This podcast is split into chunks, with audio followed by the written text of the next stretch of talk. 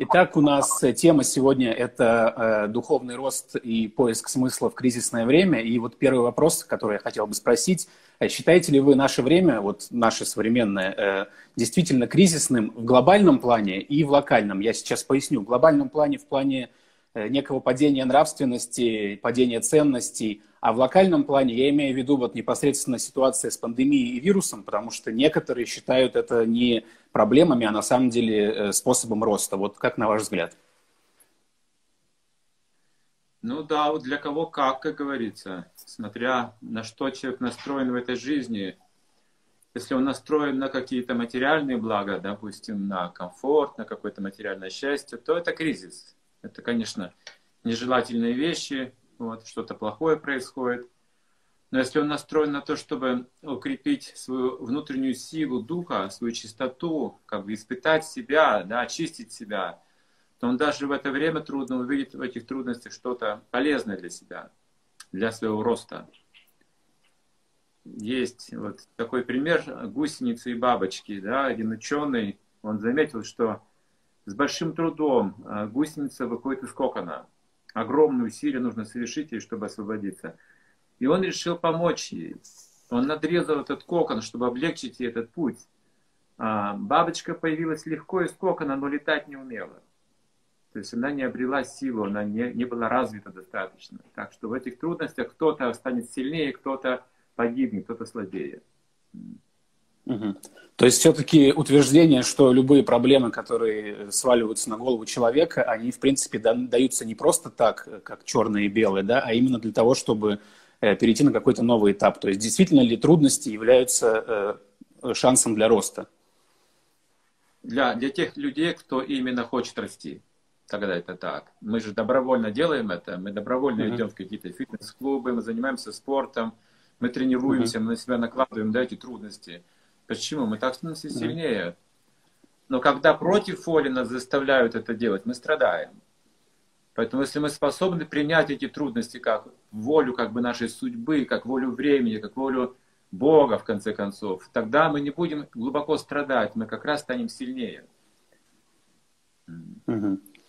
Хорошо, тогда вопрос немного уже вот э, в сторону веры, да, и часто общаюсь с людьми, которые, ну, вот скептически настроены, э, ну, не, не столько к религиозным вопросам, сколько, в принципе, к философскому отношению к жизни, да, и о том, что мы не это тело, Э, и то, что душа вечна, чаще всего слышим такой аргумент, мол, если Бог это про любовь, то как так выходит, что, допустим, невинным детям даются какие-то испытания в виде онкологии, просто людям, которые живут праведно и хорошо, даются какие-то проблемы – Э, в то же время люди, там, ведущие не самый лучший образ жизни, а то и действительно преступники или какие-то, ну, просто нехорошие люди, они могут э, припеваючи жить долгую жизнь, не испытывая ни болезни, ни нужды. Вот как объяснить таким людям, как так выходит?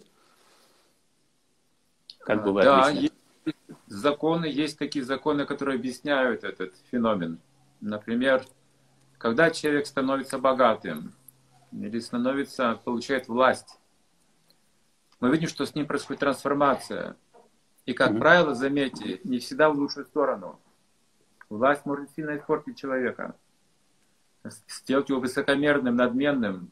Я слышал такие выражения богатых людей, которые говорят о бедных, что это нищеброды.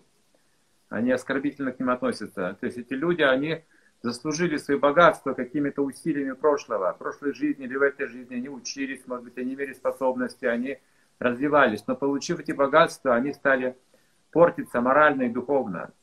Видите, и мы их называем теперь негодяями. Откуда они взялись? Их испортила власть и деньги. Но есть ли гарантия, что кто-то из нас, не получив власть и деньги, не испортится? Видите, какая вещь? Ловушка. Это называется убить дракона, да? Каждый, кто убивает дракона, сам становится драконом в итоге. Есть такая притча. Вот. А, поэтому тут нужно быть осторожным. Что касается детей, невинных, невинных детей, которые погибают, тоже страдают, скажем, они погибают и страдают не в мире божественном, а в мире человеческом. Вот в чем. Это нужно понять, да, почему эта судьба касается нас. Допустим, ребенок рождается мертвым. Mm Он, собственно говоря, даже не осознает этих вещей. Едва выйдя из утробы, он умирает, допустим. Он может даже не осознавать этих вещей, но он боль приносит родителям. Почему? Потому что это воплотился ваш враг с прошлой жизни. Это человеческие судьбы, смотрите. Бог в них не участвует лично. То есть как солнце, оно вот светит, да, но за наши грехи-то не отвечает. Оно как бы участвует, но в то же время не участвует. Ответственности на нем нет, что мы творим зло или добро, это уже мы выбираем сами в мире человеческом. И мы получаем за свои злые деяния злые реакции, за свои добрые деяния добрые реакции. Мы все получаем в жизни то, что мы заслужили в прошлых поступках. Это тонкие законы кармы, как бы судьбоносные законы. И в эту главную роль играет тот, кто получает эти результаты. То есть мы с вами. Это вопрос как бы осознания факта. Нужен опыт и глубокие знания, чтобы понять этот философский принцип жизни, который работает у нас на глазах. Угу. Тогда отсюда такой вопрос тоже, который часто фигурирует, вот опять же в общении с различными людьми. Э, есть такое понятие, что без э, зла не может быть добра, без плохого не может быть хорошего. И вот есть утверждение, что в этом мире определенное количество праведных людей, определенное количество преступников и негодяев, и именно за счет того, что э, есть э, плохие люди, поддерживается некий баланс. Действительно ли это так, на, вашем, на ваш взгляд? Нужен ли этот баланс вообще плохого или хоро- и хорошего? Это называется папа пунья, если вот заглянуть в ведическую литературу, даже такие термины специальные есть. Папа пунья. Папа означает греховные действия, и пунья благочестивые действия. И задача человека, если он хочет сохранить как бы свой статус-кво, уравновесить папа пунью. То есть сделал что-то дурное, ошибся, да, должен покаяться, скажем, сделать что-то хорошее, уравновесить нужно. И так балансировать. Вот так люди живут, разумные в этом мире. Самые разумные люди балансируют. Вот, чтобы их как бы честь не страдала, их э, доброе имя не страдало, потому что волей-неволей мы что-то дурное делаем. Но для Бога между добром и злом, для абсолютной истины разницы нет. Абсолютно разницы нет. Потому что в абсолютной истине эти два, два понятия примиряются. Там нет между ними различия. Например, если человек убивает человека, то это зло, насилие называется.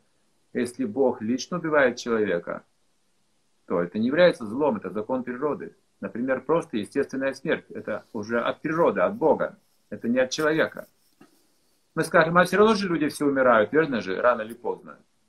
Значит, если я убью какого-то человека, это же не будет грехом. Нет, это будет грехом. Он должен умереть, естеств... умереть естественной смертью. А, потому что качество смерти очень важно.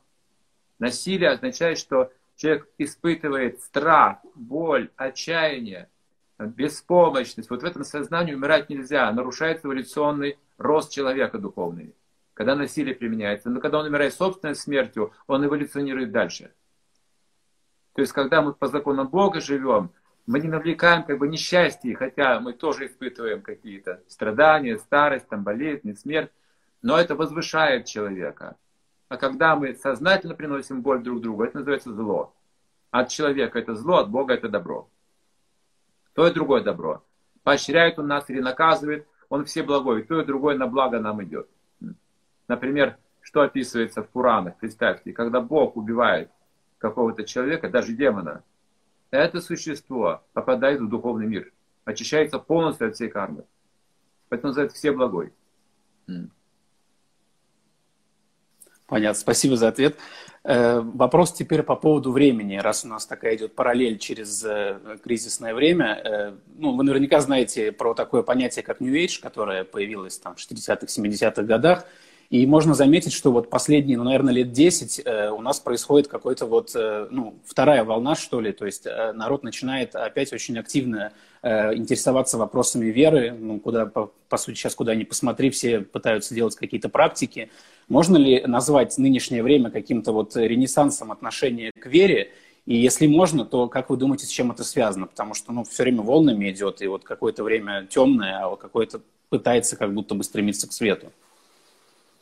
Да, я соглашусь с этим. Есть такое чувство у меня тоже, что какой-то какие-то э, э, а, какие бы элементы ренессанса я тоже чувствую. Там, где нет веры, там зарождается ложь. Отсутствие веры подобно тьме. А во тьме мы не видим, мы только воображаем что-то. И живем постоянно в стрессе, в страхе, и не знаем, что будет через 2-3 шага, не знаю, куда я попаду. Вот в такую слепую сейчас эпоху мы живем, представьте себе. Но вот когда, представьте, солнце начинает, вот только-только, еще не восходит, еще раз свет только-только забрежет, да, мы уже что-то видим. Вот, вот сейчас такое время у нас. Представьте, мы еще не все видим, но уже чувствуют люди, да, что это другое, оказывается. Они начинают уже видеть горизонт. Вот продолжает тот предыдущий вопрос. Э, можно ли сказать, что э, ну, некое возрождение да, интереса к вере, к религии, оно происходит именно в тот момент, когда человечество ну, как бы идет куда-то не туда? Или это никак вообще не связано? Если так на историю посмотреть. Если посмотреть на историю как бы планеты, то примерно, примерно каждые 500 лет приходит какой-то пророк или какая-то духовная личность великая на планету в, той, в том или ином месте. То есть с регулярностью, с определенной цикличностью. Признаки таковы, что перед этим должен быть упадок сильный духовный. Ну вот безнравственность та же самая, скажем, там нравы падают, особенно вот эта сексуальная, вот эта культура, она начинает доминировать, и люди очень быстро падают. Распадаются семьи, появляются нежеланные дети, в общем, начинается много проблем, очень много, в связи с, вот, с этой сексуальной культурой. Это является признаком бездуховности, когда люди не могут контролировать сексуальные желания, и начинается распутство. То есть не хватает духовной силы, знаний, вот воспитания, силы воли, да, традиций не хватает, то есть вот таких вот династий не хватает, которые вот культуру поддерживают. Великих личностей в обществе тоже не хватает. Религия слабеет, она не может справиться с этой деградацией. Вот тогда приходит какой-то пророк. Чтобы восстановить эти принципы, он приходит и дает знания, как бы свежие знания, это просто забытые знания. Ничего нового мы не получаем, это вечные истины начинается с веры, окончается эта истина а, полная любовь к Богу. Вот. Это в любой религии одна и та же цель. Начинается с веры и заканчивается любовь к Богу. Но вот этот процесс нам нужно изучить сейчас, понять, что же делать там с этой верой сейчас. Какие дальнейшие шаги. Потому что процесс последовательный, постепенный, это нужно учиться. Начинается обучение с веры именно. Ну, то есть в России можно сказать, что нынешний интерес общества – это последствия атеистических времен Советского Союза, или это не стоит связывать? Да, это тоже, да, конечно, воспитание имеет значение, традиции уже, которые люди установили. Вот потом влияние других мировых держав, которые влияют на всех. Западная культура, она очень влиятельная сейчас. Культура денег очень сильная – Культура комфорта бытового сейчас очень могущественная. Технологии очень могущественные. Э, телефоны, интернеты, такие достижения, космические достижения, это тоже нас всех как бы ну, сбивает с толку. Сбивает с толку в духовном смысле слова. Мы начинаем забывать про душу. Вот если к этому добавить душу, мы очень быстро сможем прогрессировать, очищаться весь мир. Тот же интернет можно использовать, представьте, в духовном развитии человека. Те же технологии, телефоны – машины, самолеты, все можно использовать на благо людей. А вот, кстати, про интернет, про социальные сети, вообще про масс-медиа. Проводили недавно какое-то исследование и выяснили, что сейчас за один день человек потребляет информации в объеме, сколько раньше, там, лет 10 назад потребляли, может быть, там, за несколько месяцев. И ну, на здравый вопрос, как вот э, чувствовать себя нормально в этом огромном информационном потоке, информационном шуме. То есть сейчас, даже если ты не смотришь новости, даже если ты не читаешь новости, новости тебя все равно находят. То есть очень огромный пласт информации давит со всех сторон, и наверняка это как-то на людях сказывается. То есть как вот бороться с этим шумом постоянным?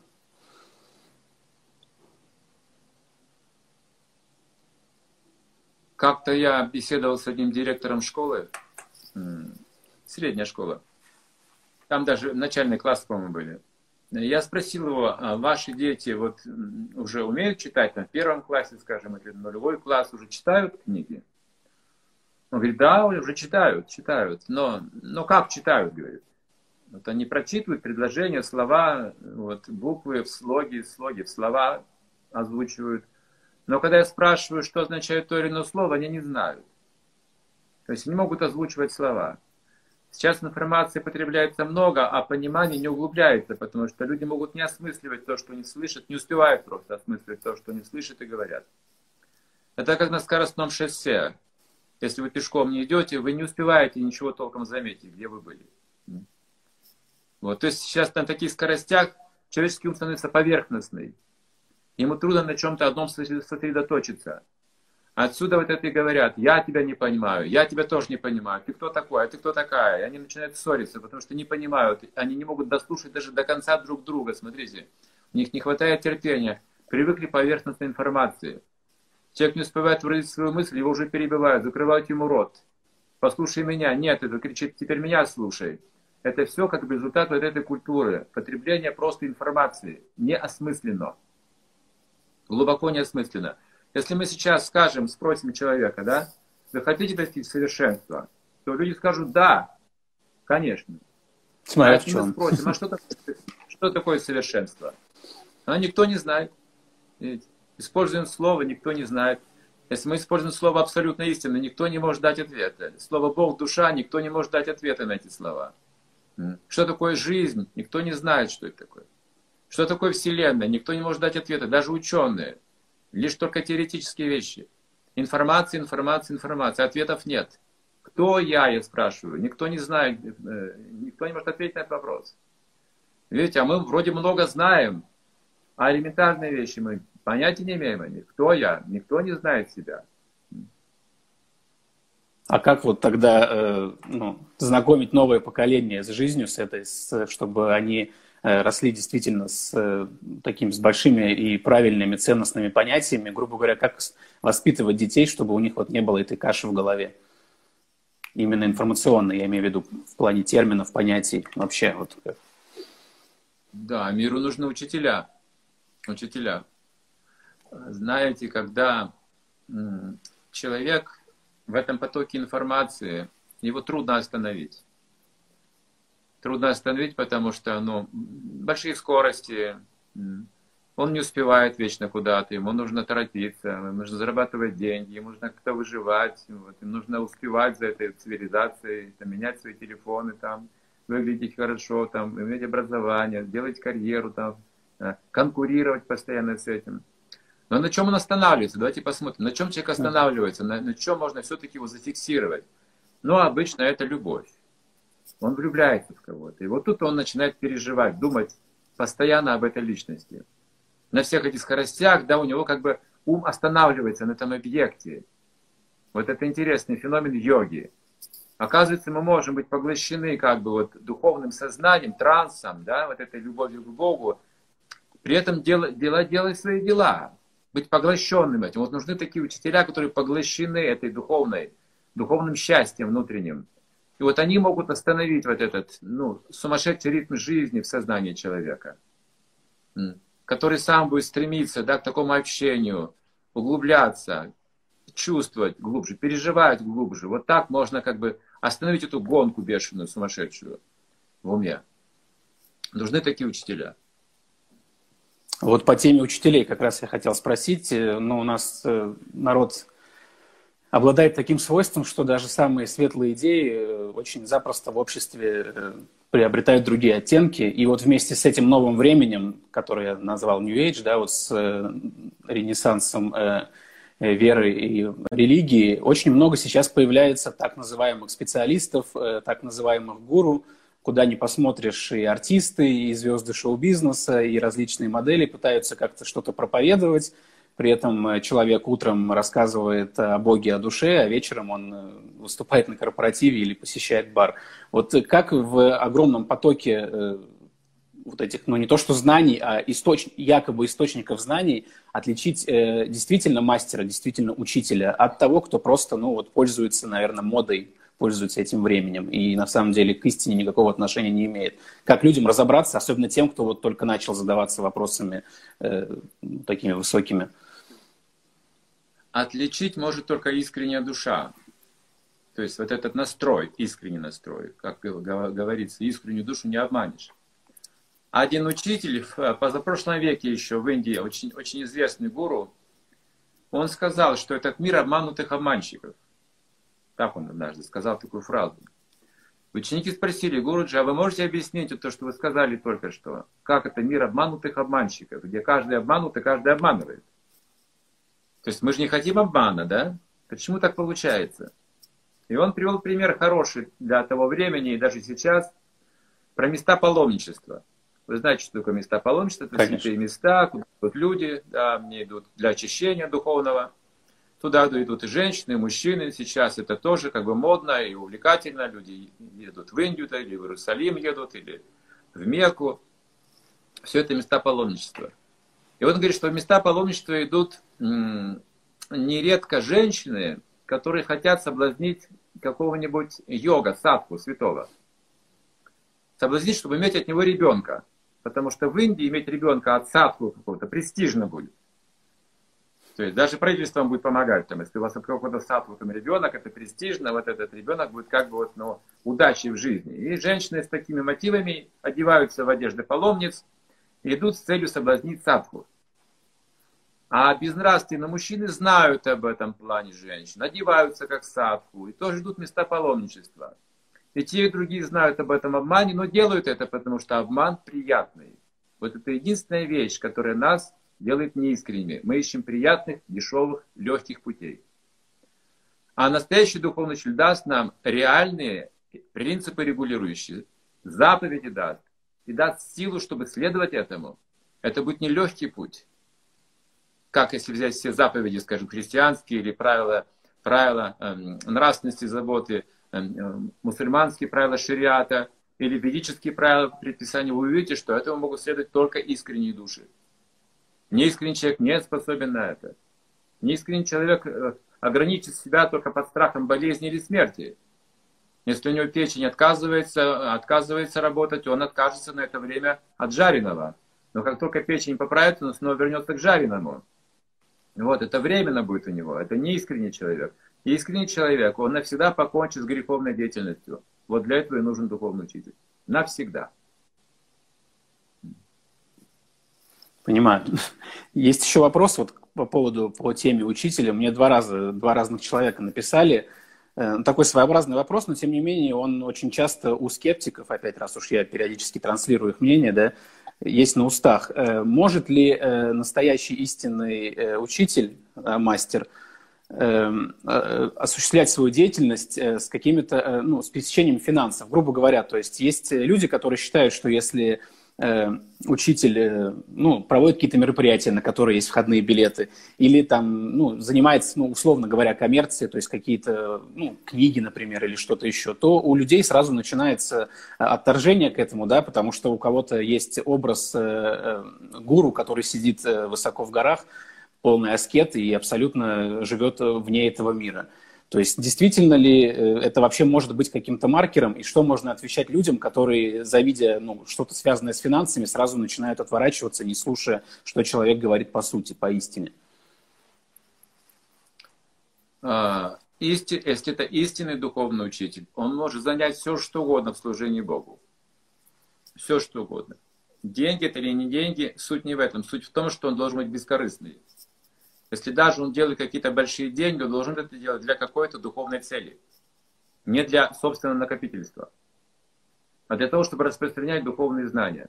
То есть мотив определяет, умонастроение определяет, правильно человек действует или неправильно человек действует. Например, например, нож в руке домохозяйки на кухне. Хорошая полезная вещь. Он чистит овощи, тогда же, ну, тогда можно его полезно использовать. Это умонастроение домохозяйки и тот же нож в руках убийцы. Смотрите, один и тот же предмет. Но плохой он или хороший зависит от умонастроения владельца. Представьте, какая огромная разница в руках убийцы нож, что это такое, да? И в руках, скажем, домохозяйки на кухне. Также здесь все, что вы используете в служении Богу, все хорошо. Все, что вы используете для служения себе, все обернется против вас и не принесет блага никому в итоге. Поэтому вопрос как бы мотивации определяет это. Причина этой деятельности. Не спрашивайте, чем занимается человек, а спрашивайте, почему он, зачем он этим занимается. Тогда все поймете. То есть мотив и контекст, а остальное уже не столь важно. Э, поскольку сегодня много звучало по поводу сомнений, ну, люди любят э, сомневаться, все перепроверять. У меня вот вопрос э, именно по вашей биографии. Я знаю, что вы уже более 30 лет занимаетесь духовными практиками, вообще ну, занимаетесь э, самосовершенствованием, саморазвитием. Хотел бы узнать, было ли у вас э, уже во взрослом э, возрасте, после того, как вы познакомились с верой, с, с религией, если так можно сказать, были ли у вас моменты, когда вы начинали сомневаться, правильным ли вы путем идете, и когда вы подумывали о том, чтобы прекратить вот это движение? Или такого никогда не было, и это было безусловно всегда? Хороший вопрос, спасибо. Вот есть как бы три момента. У меня не было не было религиозности, потому что я в советское время родился, воспитывался атеистически в школах. Я в Бога не верил и религию не любил никогда. Я считал, что это опиум для народа, и в каком-то смысле я до сих пор, ну так иногда и думаю чаще всего о какой-то религии. Вот. А, но абсолютно истина, как бы источник творения меня интересовал. И я получил вот в той, в том, как бы, в той традиции древней ведической, я получил ответы на те вопросы, что Бог как личность существует. Я обрел эту веру очень быстро, через практику. Практически мгновенно, потому что вкус получил, просто невероятный вкус получил, который перевернул все мои представления моей на прожитой жизни вообще. То есть это сразу проникло в сердце, и даже это сложно рассказать, что это было за, за чувство, за переворот в моей жизни. За мгновение я попробовал священную пищу, и все мгновенно изменилось у меня в сознании. Сразу же. С того момента я не сомневался никогда, что Бог существует, это факт. Так же, как мы существуем, как мир существует, Бог тоже существует. Потом мне э, объяснили процесс йоги, процесс медитации, процесс воспевания святых имен. И я обрел опыт еще этот. Сразу же, представьте, тот первый же день, когда начал практиковать мантру медитацию, я его помню да, вот сейчас, до деталей. 35 лет спустя. Настолько это сильное впечатление произвело на меня. Я даже не думал, что это какая-то религия, понимаете, вообще выбросил все это из головы. Это был контакт, контакт. И в этом сомнений никогда не было. Но сомнения были, знаете, в чем? Я не всегда верил в себя, что я смогу вот достичь ну, вершин сознания духовного. Вот тут я мог иногда сомневаться. Потому что я чувствовал, что у меня есть свои слабости, есть свои недостатки, в сердце у меня есть тоже свои как бы э, корыстные желания, я не очищен, есть зависть, есть жадность. И когда я себя наблюдал больше и больше в этом процессе, открывались вот эти мои, мои пространства разные внутренние, я понимал, что это будет непросто для меня. Я думал иногда, смогу ли я вообще, вот, смогу ли я простой смертный человек, да, подняться на вершину, а очень хочется. Вот, вот тут иногда были сомнения. Но поскольку у меня был духовный учитель настоящий, он всегда меня вдохновлял, всегда меня поддерживал, всегда меня прощал. Он всегда меня любил и любит. Понимаете, это моя жизнь, моя основа, моя опора. Вот благодаря ему я до сих пор как бы вот на этом пути двигаюсь вперед. А если не секрет, как вы нашли своего учителя? Потому что это, наверное, один из популярнейших вопросов у людей, которые э, как-то стремятся э, к вере, да, и вот как, ну, как найти правильного учителя, это отдельная беседа долгая. Вот именно интересно, как вы нашли своего э, наставника. Как вы поняли, кто это должен быть и как вы к нему попали? В то время таких духовных лидеров не пускали в Советский Союз. То есть это железный занавес был. Вот. Он оставался mm-hmm. за границей. Вот. Он был учеником Шилы Прабхупады, одним из инициирующих духовных учителей. Всего было 11 в то время. Сейчас уже больше. Вот. И он, а, когда я присоединился к движению, он уже ну, был официально выдворен из Советского Союза, а вся наша, наша как бы, группа преследовалась властями. И несколько лидеров сидело в тюрьмах тогда. То есть ситуация была такая очень сложная для нас, крайне сложная. Поэтому мы принимали духовного учителя на расстоянии. Я общался с теми, кто являлся его учеником, и вот это меня поразило именно. Вот то, что как они следовали регулирующим принципам, их качество, их честность, их забота – знаете, никто так не любил никогда, кроме моей, наверное, мамы. Как любили эти люди, как они ко мне относились. Я как сыр в масле катался, я это вспоминаю сейчас со слезами на глазах. Я еще дал себе такую клятву и сказал себе самому, вот что эти люди меня не попросят, сделаю все, что они меня попросят. Для них я сделаю все, что угодно.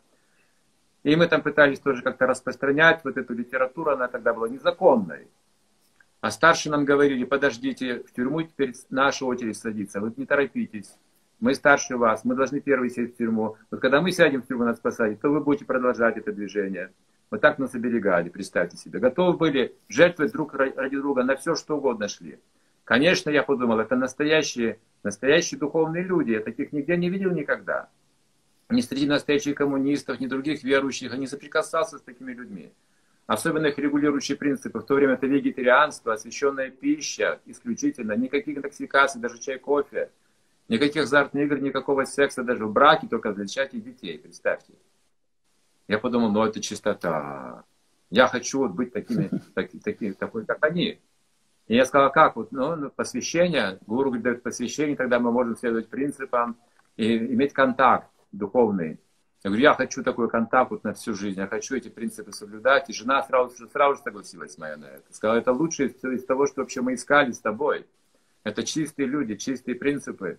И это было, он был за рубежом, и просто сослали мою фотографию, наши фотографии, наши некоторые данные, там год рождения, простые такие данные. Вот. И он дал инициацию на расстоянии, дал имена. Вот это все контрабанда переправ... через границу переправлялось, эти четкие освещенные имена.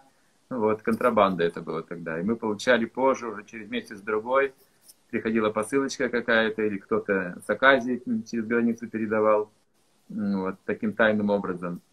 И мы получили духовные имена и четкие. Это был 1985 год. Вот тогда я обрел духовного учителя уже. Это прекрасно, особенно когда есть такое сообщество, такая поддержка. Тогда следующий вопрос. Э, как человеку, которого, э, возможно, нет э, вокруг него окружения, да, вот, которое может его поддержать в вопросах веры, то есть есть люди, которые в своем кругу общения непонимаемы и неразделяемы никем. Как вот людям переживать э, моменты уныния, когда происходит какая-то несправедливость. Ну, вот мы вначале говорили про, возможно, болезнь ребенка, возможно, какие-то кризисные личные ситуации в отношениях или что-то еще, болезнь какая-то тяжелая. Как вот в такой момент не усомниться э, ну, в Боге, да, и как э, перед, ну, прожить вот этот момент. Потому что люди, когда у них все, как говорится, хорошо верить, когда все хорошо, когда все плохо, верить намного сложнее. Как вот быть в такой ситуации людям? когда испытания падают им на голову серьезные. Да, конечно, нужна помощь, безусловно. Есть такая пословица, Бог помогает тому, кто сам себе помогает. Помощь нужна, но человек должен быть готов принять эту помощь, конечно, тоже, не отвергнуть ее. В Бхагавадгите описывается четыре категории людей, которые обращаются к Богу. И четыре категории людей, которые никогда не обращаются к Богу. Четыре тех, четыре других. Вот мы сейчас говорим о тех, кто вот страдает, да, страдающие люди. Это самая, uh-huh. самая распространенная категория, которая обращается к Богу. Из страданий люди могут обратиться к Богу. Но, но, тут есть одно но. Если они благочестивы. Если они до этого делали какие-то добрые дела именно. Если у них запас благочестия есть, то они, естественно, обращаются к Богу, естественно. Но представьте, врач не поможет, да, родственники уже не помогают, там болезнь какая-то пришла, человек страдает, выхода не находит. И в конце концов он пробует одно, третье, другое и доходит до Бога за какие-то считанные месяцы. За недели иногда, иногда за несчитанные дни. Начинает молиться Богу. У меня такие примеры были людей, которые исцелялись от рака таким путем. Представьте себе.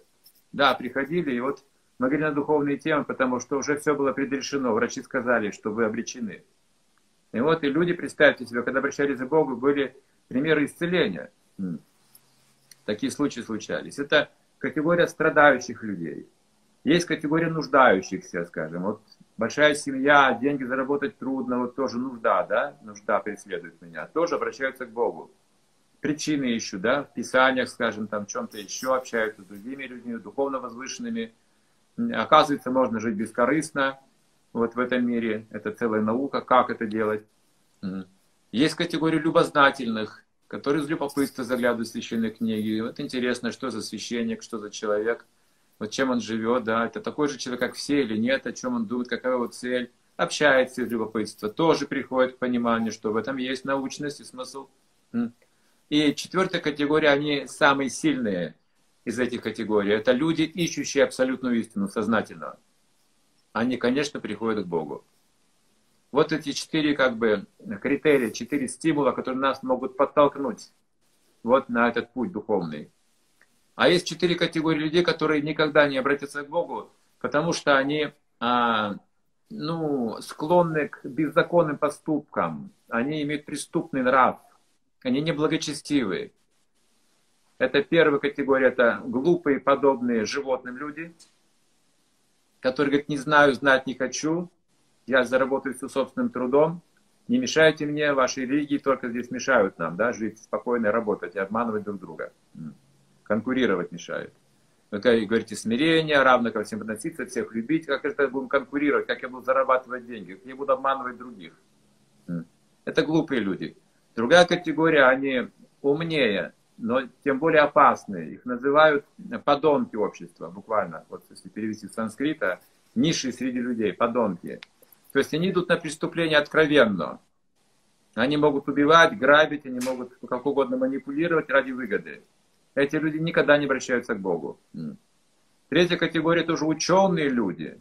Это ученые, образованные люди, даже могут изучать священные книги, но они все перетолковывают на собственный лад, все переискажают там, интерпретируют, делают свои теории, делают свои научные диссертации, либо себя выставляют как великого проповедника. Они никогда не приходят к Богу, эти люди. И четвертая категория, самые сильные, самые опасные, это люди, зараженные демоническим качеством. Я есть Бог. Они внушают людям страх, хотят подчинить всех и управлять этим миром. Вот четыре таких, четыре таких. Понимаю. А стоит ли э, пытаться как-то ну, направлять, что ли, э, людей из лагеря отрицающих или скептиков э, в сторону веры. И я имею в виду, если это твои близкие люди, и ты как бы считаешь, что они встали не на тот путь, или это бесполезный труд, и вообще лучше к человеку не лезть, если он сам до этого не дошел никак головой и сердцем. Риск есть, да. Риск есть, что люди могут ну, злиться, когда мы вот, вмешиваемся в их жизнь, да. Uh-huh. Вот. Такой риск существует. Но по некоторым наблюдениям, анализам, большинство людей в мире сейчас это хорошие люди. 90%. Да, представьте, подавляющее большинство людей хорошие, их называют невинные, категории невинные. То есть они живут, живут дурно, потому что так все живут. Им не нравится это, но поскольку так все живут, они так воспитаны, так обучены, они тоже так живут, как все, подражая как бы другим людям. Но в сердце своем они не чувствуют счастья от такой жизни. Это невинные люди. И вот им как раз можно давать духовные знания. 90% сейчас таких людей, невинных. И только 10% это на самом деле вот эти вот негодяи, которые хотят жить греховно. Настоятельно хотят жить греховно. А как отличить человек искренне э, живет неправедную жизнь или он действительно вот жертва обстоятельств? Искреннему, искреннему человеку э, свойственно сострадание к тем, к тем, кто страдает, близким людям, и вообще к людям, к живым существам. Есть также вот у Бердяева определение таких людей а, через красоту. Люди, которые видят красоту, чувствуют красоту этого мира, природы, космоса. Это люди, которые очень близки к Богу. Они могут быть нерелигиозные внешне, да, как обычные, но они тонко могут воспринимать вот эти законы творения, чувствовать красоту, гармонию, разум, а, слышат эти вещи, видят эти вещи, чувствуют эти вещи. Вот они очень легко воспринимают духовную философию, духовные науки. Они радуются, когда слышат эти вещи. Понял, спасибо.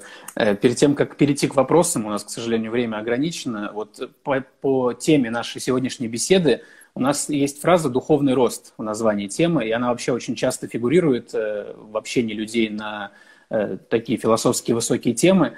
Э, духовный рост и духовное развитие, оно конечно или это бесконечный процесс? Потому что обычно рост или развитие, оно предполагает, ну, какую-то, наверное, конечную цель. Наверное, в отношении таких высоких и очень риторических вопросов, наверное, правила обычно языка не действуют. Вот как вы думаете, есть ли у духовного роста и развития ну, условный потолок, или это бесконечный процесс на всю жизнь? И тот самый как раз и смысл жизни, возможно. Да, очень хороший вопрос. Когда я встал на этот путь, мне сказали мои старшие друзья, что теперь ты встал на тот путь, который никогда не кончится. Я еще удивился, как никогда не кончится. Но тут есть этапы освобождения. Допустим, можно сказать, что человек развивается духовно. Сейчас мы можем такое сказать. До платформы освобождения. Когда он же полностью освобождается от кармы, ему развиваться не нужно. Он вступает в личные отношения с Богом. Там не вопрос развития, а вопрос захватывающих отношений. Все захватывающие чувства, любовь. Вот там нет понятия развития, потому что эта платформа уже духовная, совершенная. Но там есть безграничная глубина этих отношений. Поэтому можно сказать, что там тоже в этом смысле есть развитие. В то же время там нет развития. Просто бесконечный океан перед вами. То есть вы уже не падаете, вам не нужно да, делать какие-то упражнения, чтобы не падать, там, тренироваться, там, какие-то налагать, налагать себе правила. Этого не нужно. Вы уже освобождены. Но до освобождения, да, вы должны на себя следовать правилам каким-то, регулирующим принципам. В течение жизни, пока живете, пока имеете материальное тело, всегда руководствуйтесь какими-то правилами, не забывайте их. Но когда вы будете освобождены, вы будете просто в полете находиться. В вечном полете душевном, духовном. Спасибо, звучит прекрасно. У меня еще много есть вопросов, но я, пожалуй, уступлю теперь вопросы нашим зрителям. Мне прислали э, много вопросов после анонсов. У нас есть буквально минут 15 на это, поэтому я теперь перейду э, к вопросам от э, наших зрителей. Первый вопрос. Считаете ли вы наше время кризисным? А, так, не секунду, это не то у нас. Значит, э, так, как распознать происходящее э, событие и негативные события – это экзамен, из которого мне нужно извлечь урок, или это последствия кармы, которые мне нужно просто принять и не искать скрытых смыслов? Да, совершенно верно. То и другое. Та и другая причина правильный будет ответ. Но зависит от вашей позиции. Если вы духовный человек, то вы извлечете урок. Если вы материалистичный человек, то вы просто ну, причинно-следственный закон сможете в этом увидеть. И то, и другое будет ответом. Но если вы духовный человек, вы увидите, что это новая возможность подняться выше. Если вы просто материалистичный человек, не духовный, вы просто увидите, что ну причинно-следственная связь, ну просто карма, ну что посеешь, что пожнешь, ну успокойся, все. Себя можете так успокоить. И то, и другое является ответом одновременно. Понял. Вопрос следующий, он бытовой, но, наверное, ответы на него э, девушка хотела с точки зрения веры, возможно. Что делать, если муж употребляет алкоголь и стал поднимать руку? Mm-hmm. Ну, ну, понятно, это, конечно, что, что делать в простом смысле, а вот, ну, все-таки в таком более глобальном философском. Ну, прежде всего, женщина получает мужа, какого заслужила. Поэтому сильно не, обвиняйте тех мужей или жен, тех, кто вы женитесь, выходите замуж. Виноваты всегда будут оба. Как два сапога, пара в семье называется. Вот. вот. Потому что женщина, она умеет затронуть чувствительные тонкие места в сердце мужчины, нанести вред ему языком. Очень легко может женщина языком. А мужчина физической силой отвечает. По природе вещей так. Но виноват мужчина больше, чем женщина. Потому что на женщин не обижаются и никогда не обвиняют. Подобно как к детям относятся к ним. Детей, ну, конечно, можно там отругать как-то, да, они вот шалят, но их сильно не обвиняют, потому что такова природа детей. Поэтому женщина должна быть под защитой мужа. Не под страхом просто мужа, а под защитой, под заботой мужа находиться. Вот. И ее не нужно сильно обвинять, если она в чем-то ошибается. И как бы мужчина отвечает за это, за ее защиту, за ее спокойную как бы, жизнь. Почему? Потому что он глава семьи, и он должен контролировать свои чувства не распускать руки, да, и гнев свой контролировать. Когда муж контролирует чувства, когда их жизнь отрегулирована через главу семьи, через мужчину, женщина становится естественно подчиненной мужу, если он подчиняет себе свои чувства и гнев. Только тогда женщина уважает его и следует за ним сама. Это вот общее правило. Ну, а детали, конечно, нужно прояснять в каждой семье то, что человек стал пить, означает, что у него нет высшего смысла жизни, конечно же, это что еще может означать. И к какому, какой категории он относится, это уже другой вопрос, этот человек. Хочет ли он узнать об истине или нет? Это вот уже от этого будет зависеть. Будет он дальше пить или нет. Если он ничего знать не хочет, он так и будет пить всю жизнь, будет бить вас. Вряд ли он изменится. Но если он задумается, да, о смысле жизни, то, конечно, много изменится в лучшую сторону. Он сможет стать сильнее. Понятно. Следующий вопрос. Как быть благодарным жизни, если жизнь в тягость? Наверное, актуальный для многих вопрос сейчас, в наше время смутное. Правда, правда, да. Жизнь в тягость, да, для многих людей. Сейчас много потерь вот, во время этого карантина всемирного. Многие люди сейчас страдают, конечно, жизнь так поворачивается неожиданно. Что делать? Здесь нужно проявить а, ну, качество, чтобы выжить, качество покорности жизни. Вот где-то нужно просто подчиниться. Я вам скажу три вещи, три вещи скажу. Если проблема в вашей жизни исходит от других людей, то ваш долг дать людям этим знания, чтобы они вели себя лучше. То есть им нужно проповедовать какую-то истину. Если проблема исходит в вашей жизни от вас самих, то нужно себя обучать, учиться самому. Духовные учители, духовные люди. Если вы общаетесь с возвышенными людьми, вы, конечно, будете всегда продвигаться. Общайтесь, пожалуйста. Вот два варианта. Третий вариант. Проблема приходит не по вине окружающих людей и не по вашей вине. Это надо терпеть, вытерпеть, выдержать. Вот от этого зависит ваша сила именно воли. Да? Боец не тот, кто может ударить, а вот сколько он может выдержать ударов, настолько он считается стойкий боец. И вот тут нужно именно вытерпеть вот этот, вот этот период времени. Он временный. Вот несколько лет астологи говорят, ну где-то года три еще начинают, от, этого, от этого года, года три еще будут трудности. Для многих людей еще будет серьезное испытание. Наберитесь терпения, мужества, пожалуйста. Вот к чему мы сейчас призываем. Если мы не можем что-то изменить, мы терпим и работаем над собой. Обращайтесь к Богу, это мой совет просто личный. Обращайтесь к Богу, читайте священные книги, которые вам по душе, если что-то непонятно, спрашивайте, ищите, давайте, начните жить активно, искать истину. Начните в это время, подходящее время. Спасибо. Как вы относитесь э, к простым медитациям, где нет чтения мантр, а просто идет концентрация на дыхании? Говорят, это тренирует осознанность и хороший старт для дальнейших более глубоких практик, или это все-таки игрушки? Ну, для кого-то игрушки это вопрос относительный. Для кого-то это серьезная практика может быть. Для кого-то игрушки, кто уже прошел эти этапы. То, что пища для одного, я для другого, говорится. Поэтому если вы начинаете с этого, то я поддерживаю вас. Если вы начинаете с этой йоги, да, контролировать дыхание, вы много что узнаете о себе, конечно же. Через контроль дыхания вы можете а, а, осмыслить свои праны, жизненную энергию, как она циркулирует. Много можете понять в своих прошлых поступках в настоящем а потом пойти и дальше, не останавливайтесь на этом. Если вы можете сразу к мантре медитации приступить, делайте это тоже. Но если нет, принимайте ту практику, которую сейчас вы можете практиковать. Можно начать даже с вегетарианства, освященной пищи. Уже в вашей жизни будет серьезный переворот. Освященная пища, не просто вегетарианская, а пища, предложенная Богу, обязательно. Готовьте ее с любовью, предлагайте Богу, ешьте эту пищу это будет у вас сильнейший переворот в сознании, в жизни. Вот это будет хорошим началом. Также, если дыхание вы будете контролировать, тоже хорошо. Действуйте.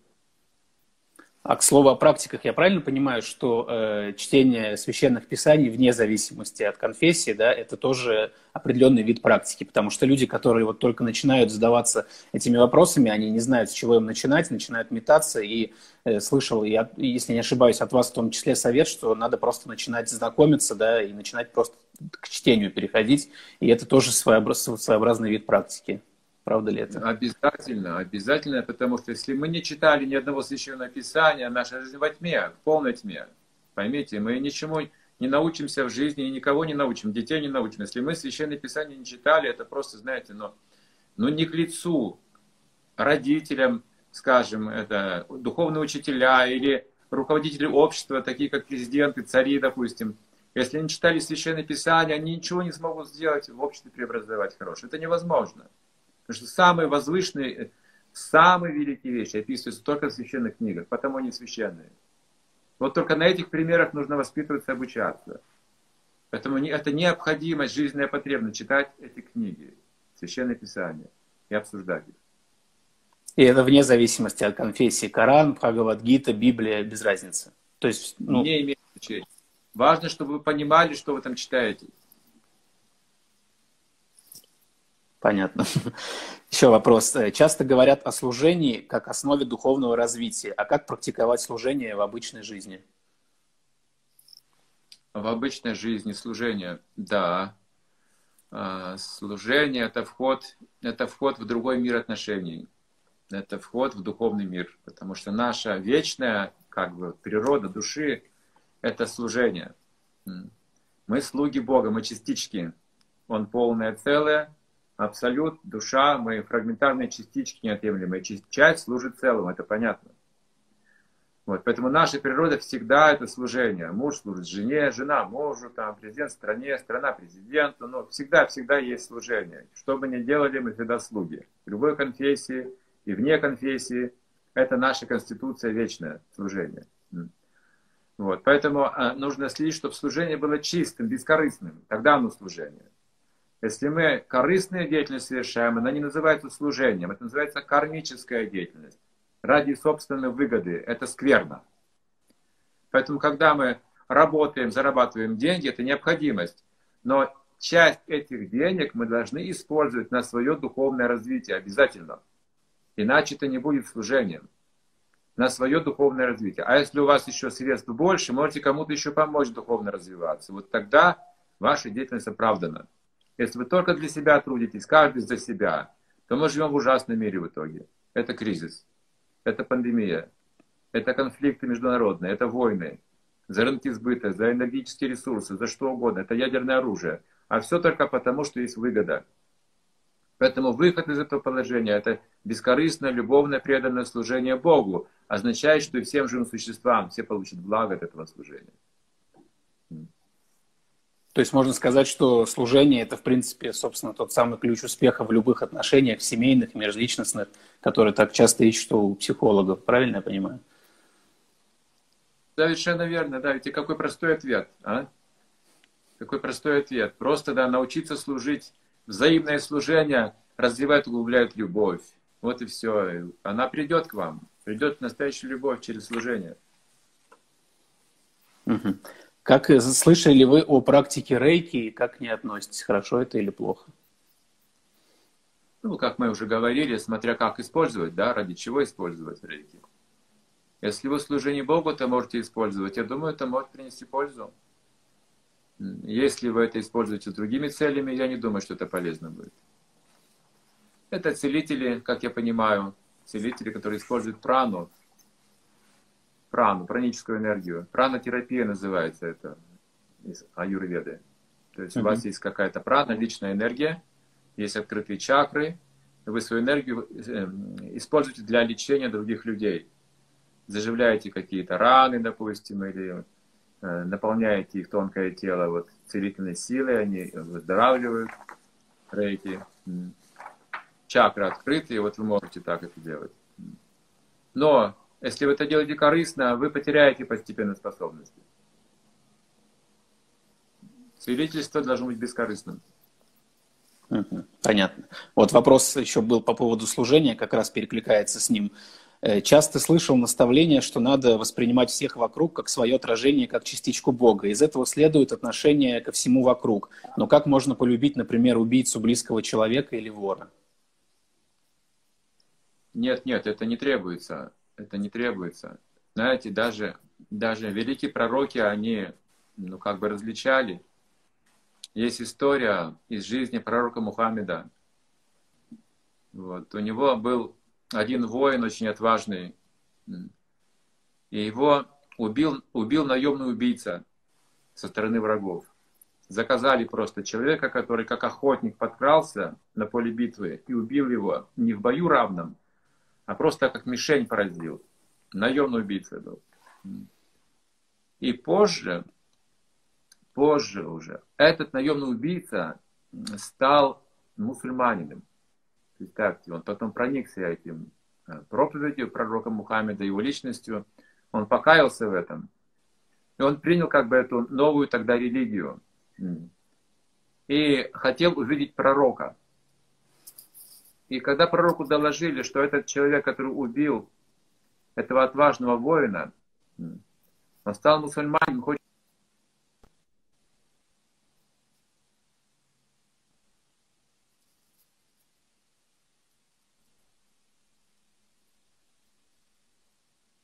просто, да, мы можем простить, мы можем все понять, но мы люди, у нас еще есть чувства.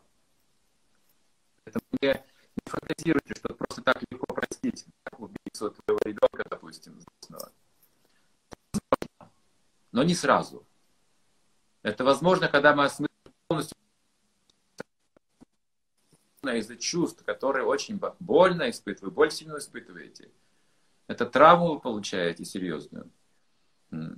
Обычно в ведические времена, скажем, как э, случай, когда один негодяй, воин, убил ночью пятерых сыновей пандов. Ночью спящих убил. И пандавы, они воины. Они схватили его, связали его, как животное, бросили к ногам супруг, у которых были дети, и сказали, вот сейчас ты омоешься, стоя на его голове. Мы его сейчас казним за, этот, за это преступление. И ты слышишь омовение. И так ты успокоишь свою душу. Мы отомстим. Как воины мы должны отомстить за это гнусное убийство.